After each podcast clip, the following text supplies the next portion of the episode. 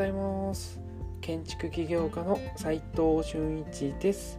空間デザインを中心に奄美大島で古民家ホテルを運営したり千葉への移住をおすすめする房総イズムで住宅を作ったり設計者が集まる飲食店デザイン研究所の運営をしています、えー、今日はですねモバイルホテルの可能性はあるのかというテーマでお話ししたいと思います、えー、結論なんですけれどもこれはね一筋縄ではちょっといかなそうなんですが、えー、新たなね建築資産という考え方では面白いのでもっともっとね深く考えて、えー、考えてやる価値はあるよというところを、えー、今日お話しできたらなと思っております。えまずですねモバイルホテル何なのかっていうと、えー、まあ動くホテルなんですけれどもトレーラーハウスってあるじゃないですか。下にシャーシがついてて上に、まあ、コンテナを置いたり木造住宅を置いたりして、えー、それをブーッと走っていくと。これはね、えー、僕らのブランドでいうとコンテナイズムというね、え、河野さんがやってるね僕の相方の河野さんがやっている、そのコンテナじゃなくてトレーラーハウスコンテナイズムのトレーラーハウスが、えー、結構今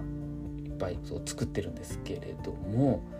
まあ、そこでもねもう2拠点でどうやら計画をしてるようなんですが、えー、など何がいいかっていうとそのホテルにしてるのはホテルがいいんじゃないかなと思うのはそのやっぱ夏得意要は海沿いとか夏得意じゃないですかあのビーチとかで。で一方こうスキー場とか冬得意じゃないですか。こういった得意なシーズンを、えー、に移動してトレーラーハウス要はモバイルホテルにして、えー、夏はこっち冬はあっちみたいな感じで、えー、季節で強い商売ができる2拠点で、えトレーラーをね使ったホテルっていうのはいいんじゃないかなって思ったんですよ。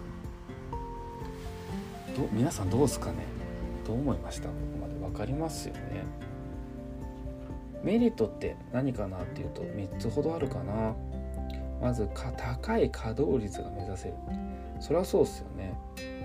えー、僕もね株式会社景色というところで、えー、奄美大島で古民家ホテルを運営してるんですがやっぱ夏はいっぱい来るんですけど冬は全然来ないんですよ。まあ、これはね冬のメリットを、えー、お客様に伝えきれてないっていうのもありますがやっぱりね全体的な海って言ったら夏でしょっていうイメージありますよねやっぱり。なので、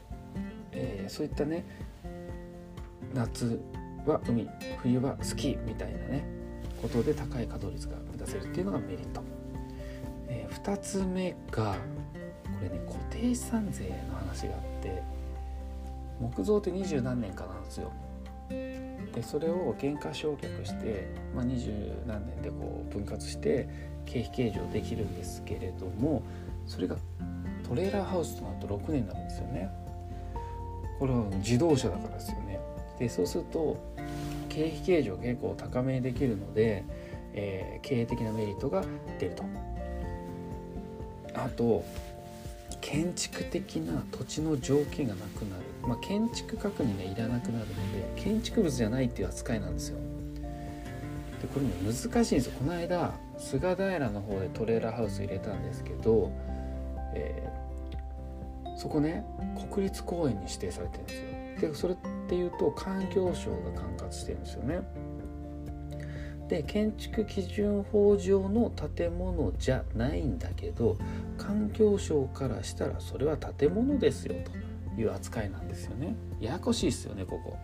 だから環境省的なルールでは建築物として扱われ建築基準法としては建築物としては扱われないということが起きたりするんですよ。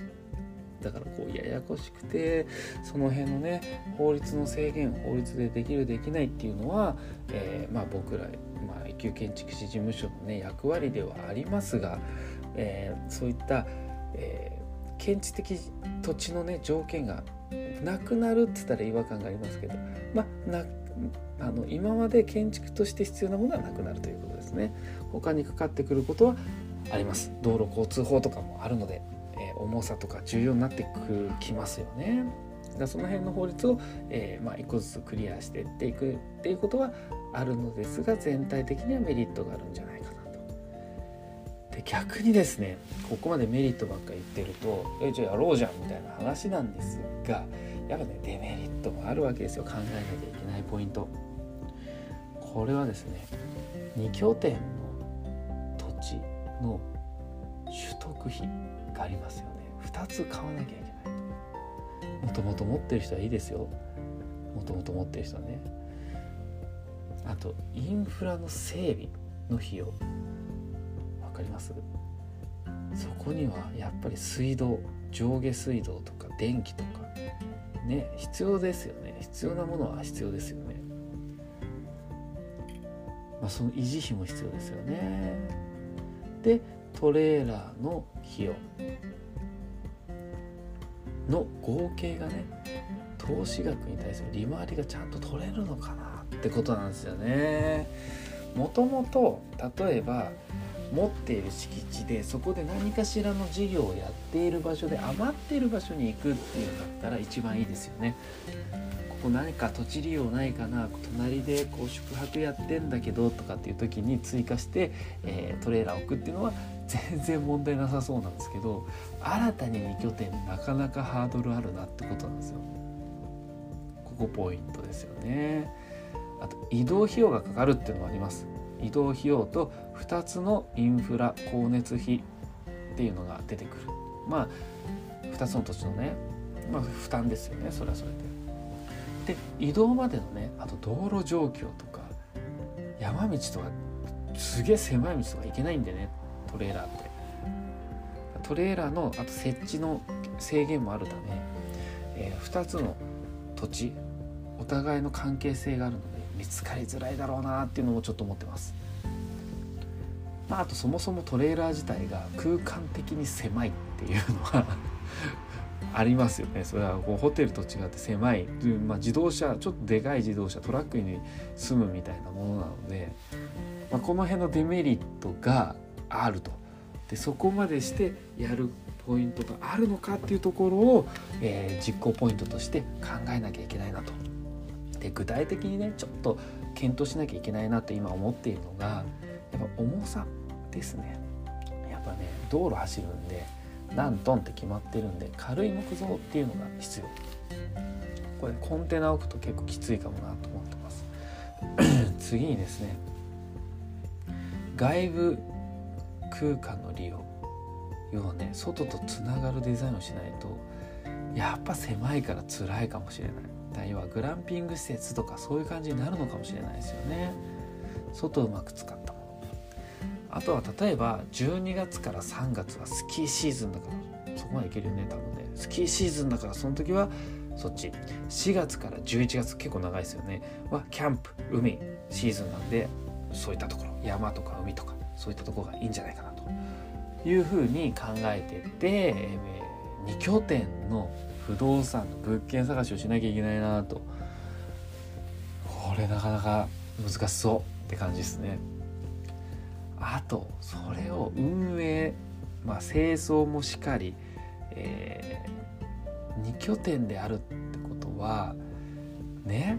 よりそこの場所で人をね2拠点でも探さなきゃいけないし、まあ、移動は業者さんがやってくれるとしても、まあ、やりたい人人材探しっていうのもまあ一つネックになってくるだろうなと思っております。これがね今日今は今僕の考えているモバイルホテルの可能性あるのかというところの、えー、疑問点というかちょっとまだ深掘りできてませんが、えー、今表層ですが皆さんとね一緒に考えられたらいいなというこう今日はねみんなと一緒に考えようテーマみたいな感じでお話ししてみましたがいかがでしたでしょうか？最後にちょっとだけお知らせさせてください。奄美大島でまた挑戦をしたいと思っております。船でしか行けない場所でね新たな自然を探して自然と共存、えー、そういった魅力を自然の魅力をね、えー、伝えていこうという企画を考えております。えー、案内人はね現地の漁師さんや住民で、えー、地元の人と、え、旅行者。え触れ合いを通してですね文化交流してもらいたいなと思ってますので、え参加したい方、まあ、まだ企画中ですが、えそういったところからこう行ってみたいなと思う方は、え景色の公式 LINE に連絡いただけると嬉しいです。実務で学べるインテリアデザインの大学、えー、隠れ家では最前線で働くインテリアデザイナー、えー、施工者オーナーとリアルなやり取りを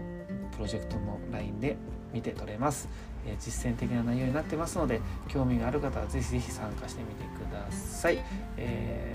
ー、コミュニティにね参加したい方は、えー、隠れ家のオープンチャットに入ってみてください、え弊社のね運営しています、え